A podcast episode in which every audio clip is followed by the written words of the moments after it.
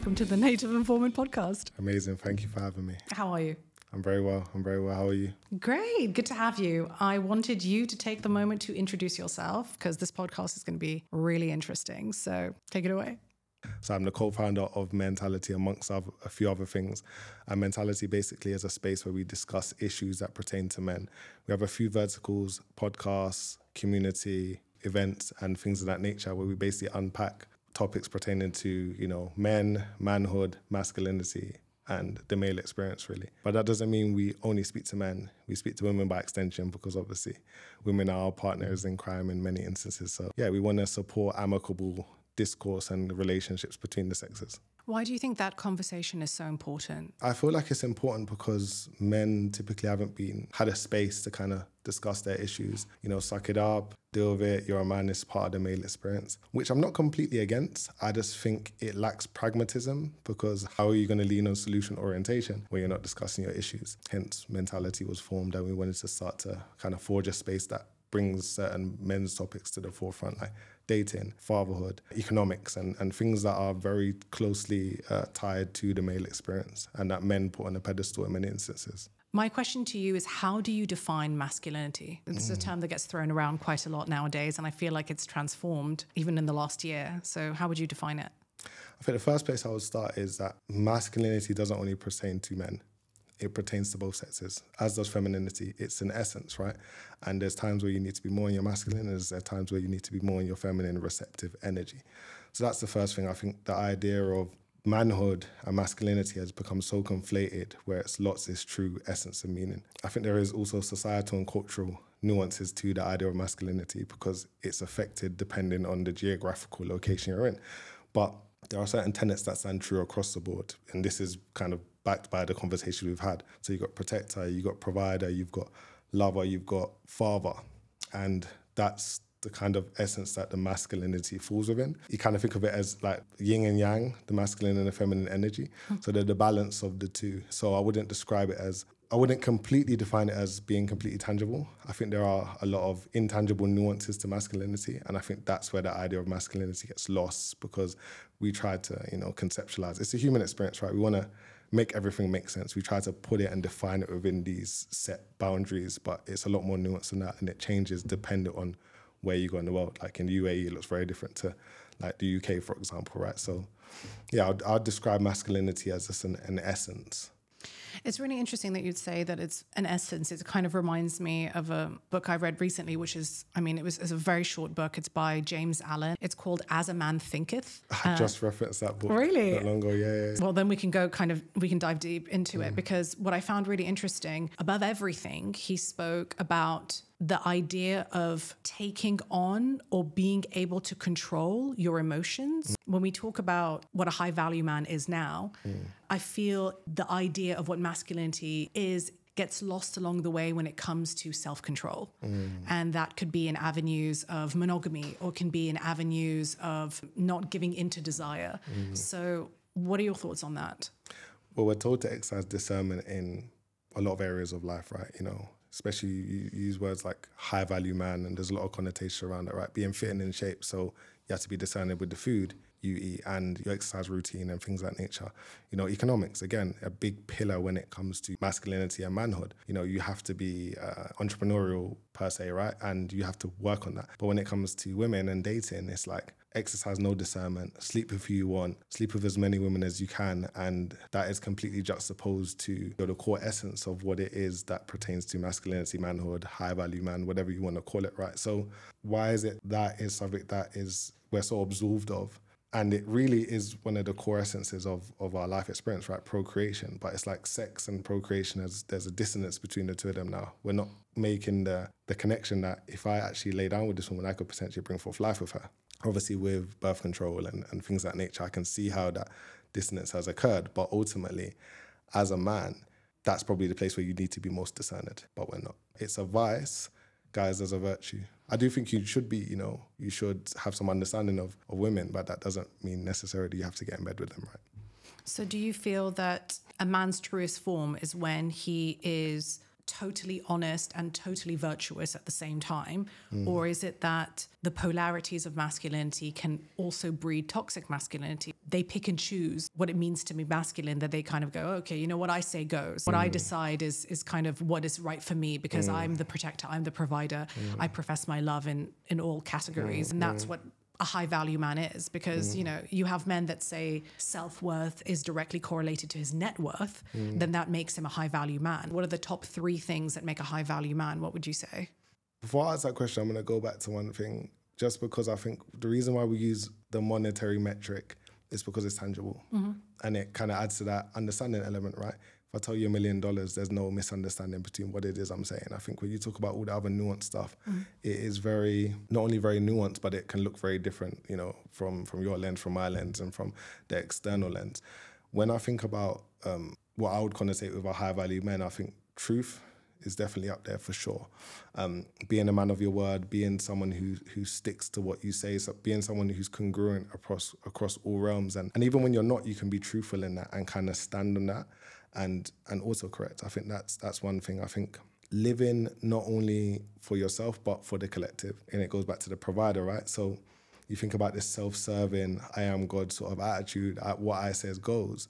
It becomes so subjective that it no longer impacts, you know, the macro. It's just about you and your micro experience, and actually cause a lot of detriment along the lines of that, right? Because let's say, for example, I talk about women, right? You're having loads of casual sex with women, but then you're complaining that there's no wives. Well, then you're not forging the, the, the reconciliation of, of the issue. You actually further facilitate that by creating more women that will not be wives, by having casual sex out of wedlock with them. And then I'd also kind of add to that the provider element. And I think it kind of ties into with the, the protector and the provider, because ultimately you need resources in this world, right? You need resources to do things. So whereas maybe before, before the monetary system, before we had this exchange, or maybe it was barter, it looked it looked very different. But you still had to be, you had something, you had to have something of value to exchange with other people. Even with that, that that takes me down, you know, so many different segues you can go down that, because you think about competency. Because if you're competent, your ability to provide and protect is going to be far higher. You have a greater capacity. So I'd actually change that last point, actually, to competency, because I think you need to be capable as a man. And I think the problem is with a lot of these guys, they're, they're competent when it comes to finances, but they lack competencies in many other areas of life. And then they make that their, their, their pitchfork of what it is that being a high-value man is. Because naturally we, you know, in, in many instances, people kowtow to the idea of money nowadays. It's like money has become the new God, right? So you can understand why we're leaning on that so heavily. It reminds me, uh, and I'd mentioned this in, an, in in another conversation that I had with somebody about Lewis Howes' book, The Mask of Masculinity, mm. and how men wear different masks depending on their lived experience, and mm. how experience of trauma or certain life lessons can alter and shape the way men wear masks, put on a mask and take one off. You have mm. the stoic mask, you have the alpha mask, you mm. have the joker mask. And mm. from the conversations that you have with men, what type of masks do you think that they constantly wear, that they can't drop? It's funny, because if you would have asked me that question a few years ago, I would have had a completely different answer. However, I feel like I speak to, because of my experience of life, I speak for the minority of men. So I speak for the majority for the moment, at least with regards to what I see from my anecdote, right? Mm-hmm. Is victimhood. They victimize themselves. Yeah. They make it seem like the the male experience is far more difficult than it is. And yes, the male experience is difficult, right? We face a lot of battles, but ultimately, I think there's this sense of entitlement that comes as a byproduct of the victimhood, that they expect the results despite the fact their competency not being asymmetrical to what the results they want in this world. I say, for example, men's circles, right? You know, the men, they need help, right? And we're, and we're here to help. But you hear a lot of whinging and complaining about their lives, like, oh, I can't get the woman I want, eight in a financial situation I want. And then you look at their daily rituals and habits and you're like, well, what did you expect, right? You're in poor shape. You you you don't you spend your weekends gallivanting around Dubai doing God knows. You haven't developed any of the virtues that are gonna make you a suitor for a woman, a suitor for the sort of economic situation you want to be in, a suitor for anything, even a suitor for the network of men you want to be around, right? Because naturally, value begets more value, right? If I'm mm-hmm. valuable, I'll be around. It's going to be, you know, consistent throughout my experience with the people I'm surrounded by. So, yeah, that, that's what I kind of see, and I, and it and it irks me a little bit. But there's definitely this sense of victimhood and, and entitlement.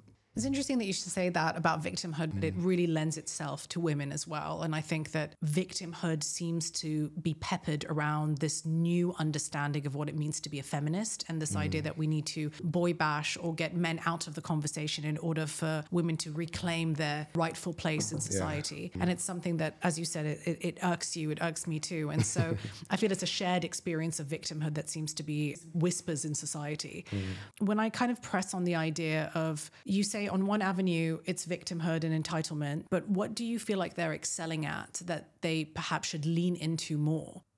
I suppose I set the bar very high, is what I would say, because my life experience has led to me fortifying such a character that the chasm between me and men in general, but particularly men of my age group, is just so, so vast and wide. And I don't say that to kind of kind of toot my own horn, but it makes it difficult to answer that question, because when I look at it, I'm like, I don't see very much. I don't see very much at all that men are excelling at. What I would say is is men are trying to live up to the standards that were placed before them. They're protector, they're provider, and there's certain stresses and pressures that come as a byproduct of that. I think also an additional kind of part of that is women's newfound success, especially when it comes to the work sector, which has inadvertently risen the bar. You know, women are hypergamous by nature.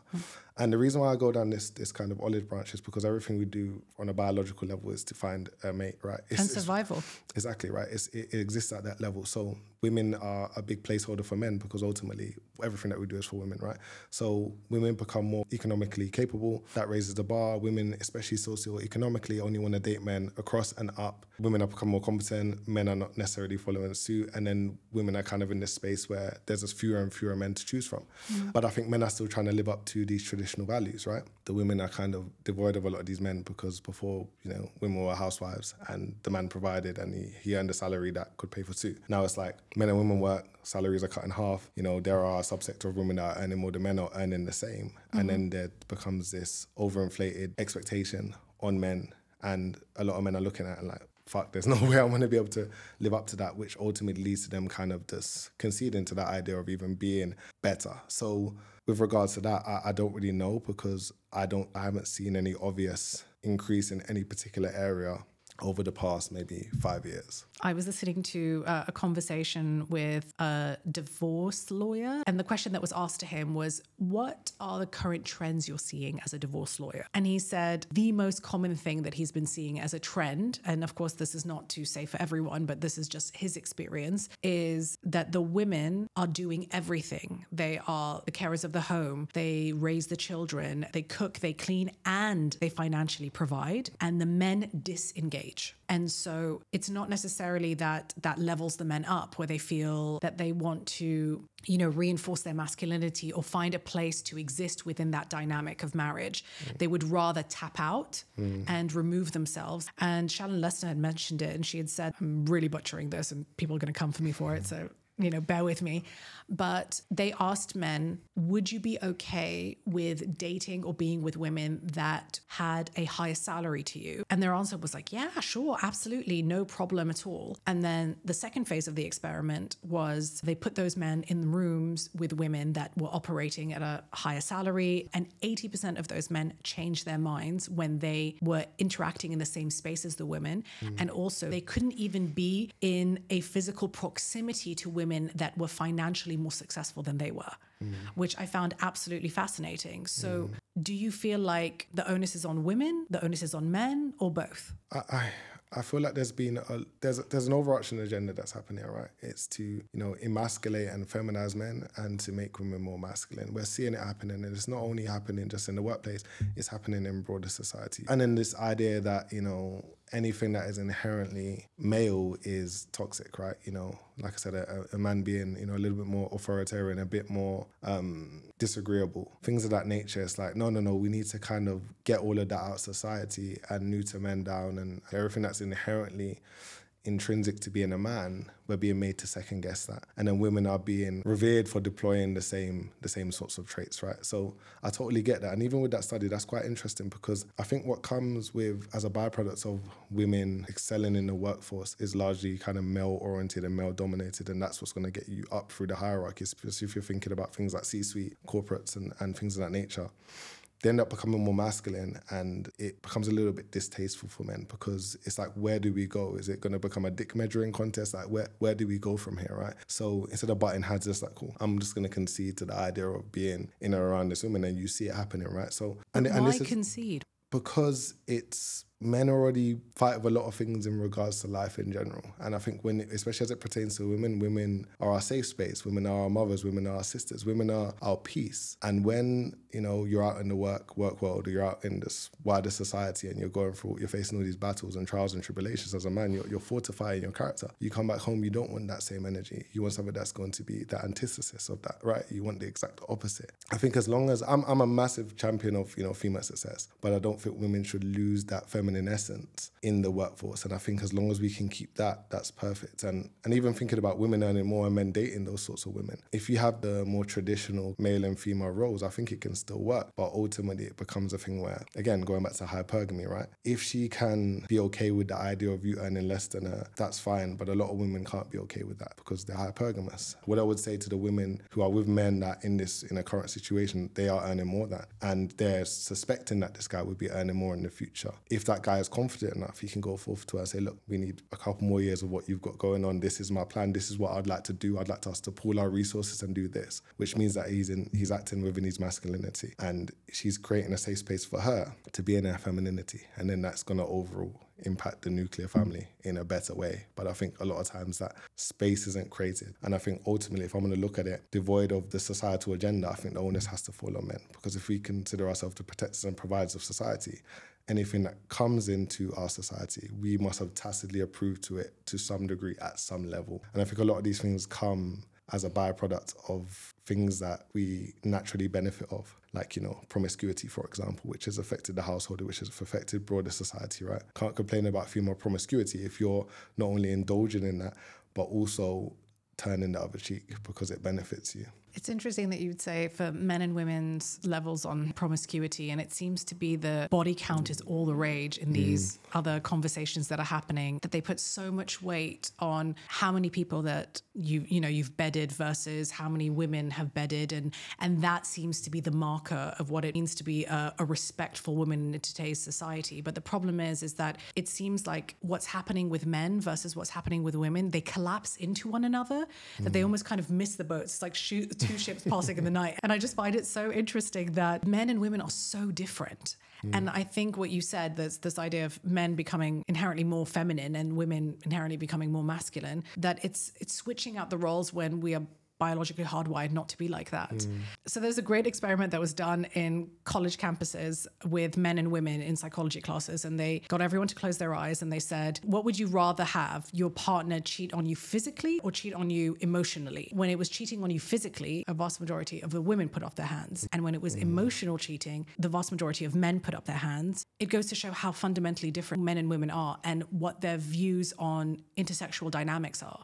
I think it makes it makes perfect sense, right? Because bring it back to its bare bones, right? Women exchange attention. So a man gives you their attention, their time, their their their provisionings, right? In exchange for sexual access, right? Which which really in, is an umbrella term for, you know, procreation, right? So you could imagine if a man's spending more time with another woman, you could see how that becomes in, inherently adversarial to what it is they have. Whereas for a man, he's given his physical presence to her, he's given his his body to her, right? In in the in the case of procreation, right? That's the exchange, it's the attention for, you know, sexual activity. So you can see how from his perspective and what he values, that is like what's gonna cause him problems with regards to that exchange. If you flip it on both sides, I think it also does affect the other, but not as much so. You know, someone that's been cheated on, a woman, for example, the questions they want to have answered is, did you text her? How many dates did you go on? How many times was it? It's it's all the things the outside details, yeah. of the sex, yeah. And for a man, it's it's almost like what goes on in his head. Maybe he doesn't ask it. What goes on in his head was like, what was the sex was like? Was he was he bigger than me? How long did he go for? What did he do with her? It's it's more about the actual physical act of yeah. the sex. But yeah, we are very different in in in a lot of regards. But I think when you see that and you strip it back to the bare bones, it makes sense why that study would prove to be um, in that. in that incline. So Kori, I want to ask you, what are your thoughts on this manosphere situation? I feel like we have to get into it because no, it's, it seems to be all the rage. There's a lot of pseudo coaches is what I'd say. There's a lot of sheep's in wolf's clothing. Um, a lot of men pretending to be something that they're not. They miss the valuable parts of the manosphere. And I think the manosphere is strange. And I think when we talk about the manosphere, we've got to talk about people like Rollo Tomasi, right? When it, you know, you think about initial like red red pill, blue pill was sort yeah. of formed. He's he's the godfather of that, right? But it was more about dating and women.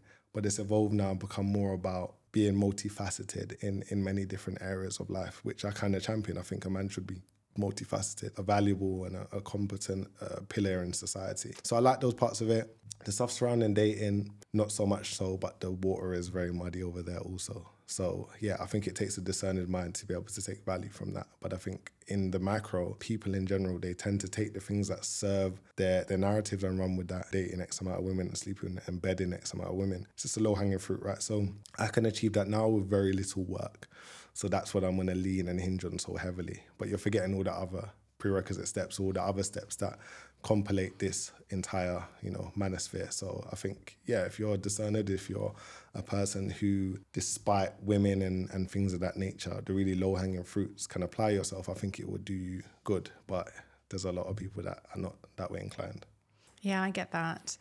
And what I find really funny that's been happening is this idea of being too red-pilled. There's this trad wife's trend mm. where women are advocating for traditional values and being sort of carers of the home and taking care of children, whilst at the same time allowing for certain things that would be mm. considered socially or culturally unacceptable slip through the cracks. Mm. In a way, it's this kind of indirect feeding of false information to either a younger generation or a younger audience to, to think, okay, if I want to get to that stage or if I want to be picked through this hypergamous journey that I'm on, this is what I need to do. Mm. So what do you say to that? If women are hypergamous, right, and if we look back at history, you know, only a small subsector of men have procreated with all of the women. You know, women want the highest and, and best, most competent men to be able to procreate with, right? That's why women typically have more of one-itis. They, they want, you know, they want to pick from the highest branch, whereas a man might want to pick from the lowest branch, but he wants as many apples as he can attain. So biologically, it makes sense because a man gets to a point where he has the pick of the litter, if you will, right? And then he's going to decide whether he's going to act on that or not. Now, monogamy is completely juxtaposed to that idea. And monogamy only really suits the, the female imperative as it pertains to dating. And then you think about the men that have the pick of the litter, they have all of the options. So the question belies then is, why would a man work on himself so rigorously and so so hard to get to a point where he had all of these options to say, I'm going to now pick one? So that's the question that's kind of being dissected. And, and I suppose a lot of these, you know, these trad wife women are kind of conceding to this idea that, look, he's going to cheat anyway. Um, because a lot of these men do, but again, whether he's cheating, you know, and he's telling his wife what he's going to be doing looks very different than if he's cheating behind her back. So I think if they're happy with that, that's fine. But I think when you kind of completely clad everything with the same brush and say, look, if you want a quote-unquote high-value man, these are the things you're going to have to concede to, I think it can become a little bit disingenuous. But overarchingly, as a macro prospectus, I think it makes sense because a lot of these things is kind of just damage limitation. It's like the breaking up of that nuclear family. And if you're going to go down the polygamy route, are you going to make it that your nuclear family? And in many cases, they don't, which, you know, as we know, single-parent households and things of that nature massively detriments children. And as men, as protectors and providers, we've got to think about those things and think more outside of ourselves. We've now just dissected hypergamy, but if we really think about it in terms of its cultural context, hypergamy is really embedded in the fabric of most Middle Eastern cultures already. Mm. You don't mm. really need to date up and across as a means for survival. It's part of suggested marriages or arranged marriages. Mm. And so the dating sphere, I think, is quite new when you think about how Western influence has trickled into other cultures, much more different to what the Western narrative mm. has to offer. Mm. So when we talk about hypergamy, how do you think it's fed into the conversations that you've had with men? And I'm sure you've had men that come from all cultural backgrounds. Mm. What do they say to that notion? I don't even think it's something that's fed into the fabric of society. I think it's it's just how women are, you know, and I'll give you some tangible kind of metrics, right? Women typically want men that's taller than them. They want men that's bigger and stronger than them, right? This and this ties into like sexual dimorphism, right? You want someone who's bigger and stronger and can kind of represents the polarity and the difference between the male and the, the female species, right? You want a guy typically who earns more than you. You want a guy who's maybe more intelligent than you and things of that nature, right? Women are women are looking for those sorts of men. I know, but if you go through the route of suggested marriages or arranged marriages, mm. you're it's almost preordained. You don't mm. have to select that process. Mm. And it's not a means for survival because mm. it's either been already decided from the get-go mm. or you've been within people of the same ilk or of the same echelon, that the struggle isn't that difficult. So mm. I would have to sort of push back on the statement of it being part of uh, society, because it, it really is. If if we were in a situation where the classic example of hypergamy and, the, and where it's exercised is, of course, like online dating, mm. where men are dating a vast majority of women, physically attractive women from, you know, great backgrounds, great moral compass. Those women waste so many years mm. fighting this hypergamous battle with other women, and then they lose out on their reproductive phase of their yeah. life. When when you talk about hypergamy being preordained, I don't think that's completely true. I think it's only preordained in one metric, and it's typically economics. That's typically what it is, right? Because you see a lot of these arranged marriages. The guy's financially well off, he can he can provide for her, but he's still in many deficits in other areas of life because he's kind of been raised to be this cash cow. And I think the other elements of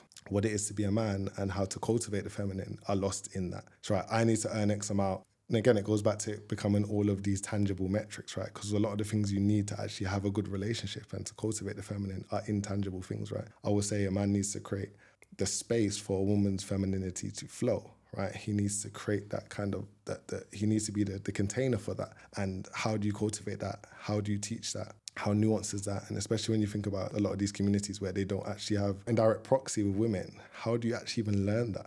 I think perceived hypergamy is ordained in those sorts of situations, but it doesn't always kind of transfer over to an actual conducive relationship.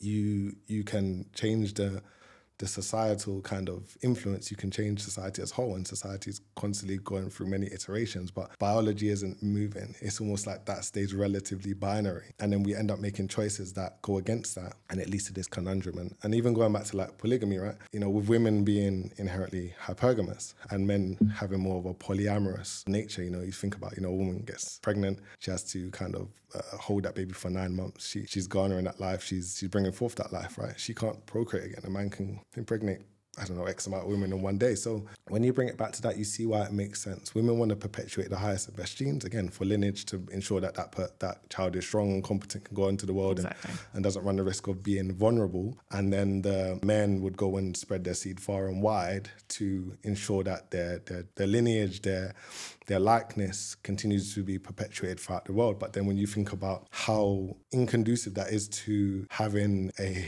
balanced society where you're not having wars, you're not having a revolts, and you're having men that have access to women, which is why men do things, you can see why this monogamy has been kind of somewhat spread in and amongst society, because it leads to conducive workforce, right? Because if every man has a woman, then his, his propensity for violence goes down, he's, you know, his propensity to revolt and start wars and start to go after those men. That dog-eat-dog nature is somewhat kind of neutered, right? Because he's been able to perpetuate his own seed and his own likeness. So I think it's...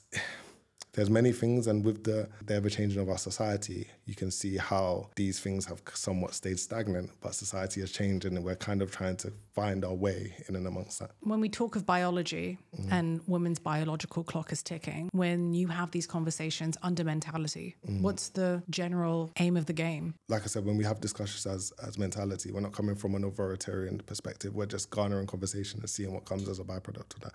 What I advise people to do is women start dating seriously younger, because again, there is a biological clock, right? You know, after a certain age, geriatric pregnancy is a thing. And if you want to have children, you need to go into the game, if you will, with that at the forefront of your mind and trying to best maximize that. I'd say men, work on fortifying yourself, work on becoming the highest and best suitor um, to be able to have yourself the options that you would like. I think a lot of men, they again, they've conceded to this idea of being more valuable. So they end up getting with what is asymmetrical to their value at the time, only to later find that just by by extension of just years and, and maturity and time just passing, their options are exponentially higher than they were before, which leads to infidelity and things of that nature in their relationship, because it's like, okay, I got a woman down here, but now I'm up here and I have access to all these women up here.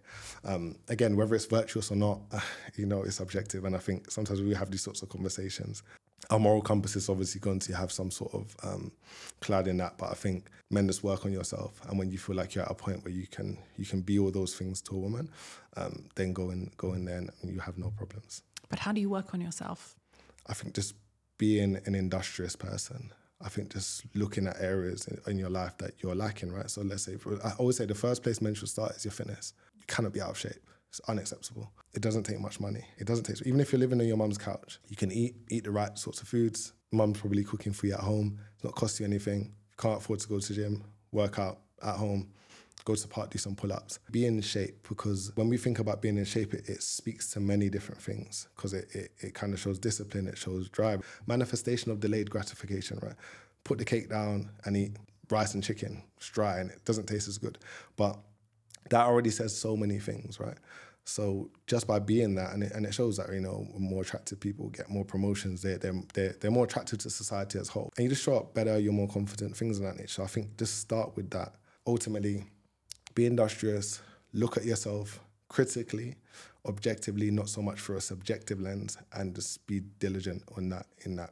I want to wind down and kind of get to the heart of the conversation. And I want to ask you about male vulnerability. Male vulnerability, I feel like men haven't been allowed to be vulnerable. In those times where, you know, our forefathers were go- living in war- war-torn times, there was no time to be vulnerable. And what happens is that that stern, stoic, unwavering, masculine mask, if you will, has been kind of passed on through generation to generation, despite the fact that times have changed very much so. But I don't believe in vulnerability in the, the way it's kind of put forth now, which is complete vulnerability, awesome.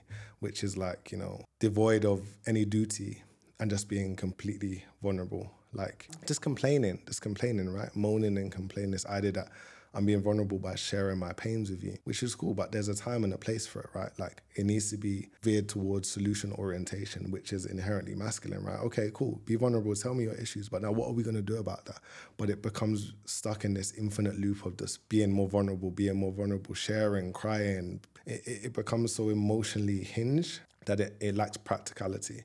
And I think that's where I see the issues when I think about the, the current ideas of vulnerability nowadays. It needs to be moving in a direction. Okay, this is the this is the problem. We share the problem, we, we can sit, you know, amongst wise counsel, we can discuss that, but where are we going from here? How are we going to move you away from that pain point and actually make that a catalyst for you being a higher and better version of yourself? With that being said, it has been an honor and a privilege to have you, Kori. And likewise. This has been a really productive conversation. We could go on for hours. Yeah, I'm sure we could. But are there any final remarks that you would like to say? Um, just to the men out there, just don't concede. Just continue along this journey. And all of the things that ail you, they offer the seed of an equivalent benefit. So you, you're not getting that girl, you're not getting that promotion, you're not being able to have the car you want. That is literally put before you. Look at it as training. It's fortifying your character. You know, I always say we ask for strength, but then when the situations and the life circumstances come that will fortify the strength, we kind of move away from that. That's exactly the barbell you need to lift to allow yourself to become the man you want. It's not as difficult as it may seem, and just consider it as training. And I would say the, the best games in life are the game that are, are infinite. And the, and the game of life, especially from the male perspective, especially how much you get to create your experience and literally become the man you want to be, is so beautiful. So I think you just need to switch the lens in which you look at it from. Thank you so much, Kori. And for all those who are listening and watching, like, subscribe, hit the notification bell wherever you are, and thanks for joining.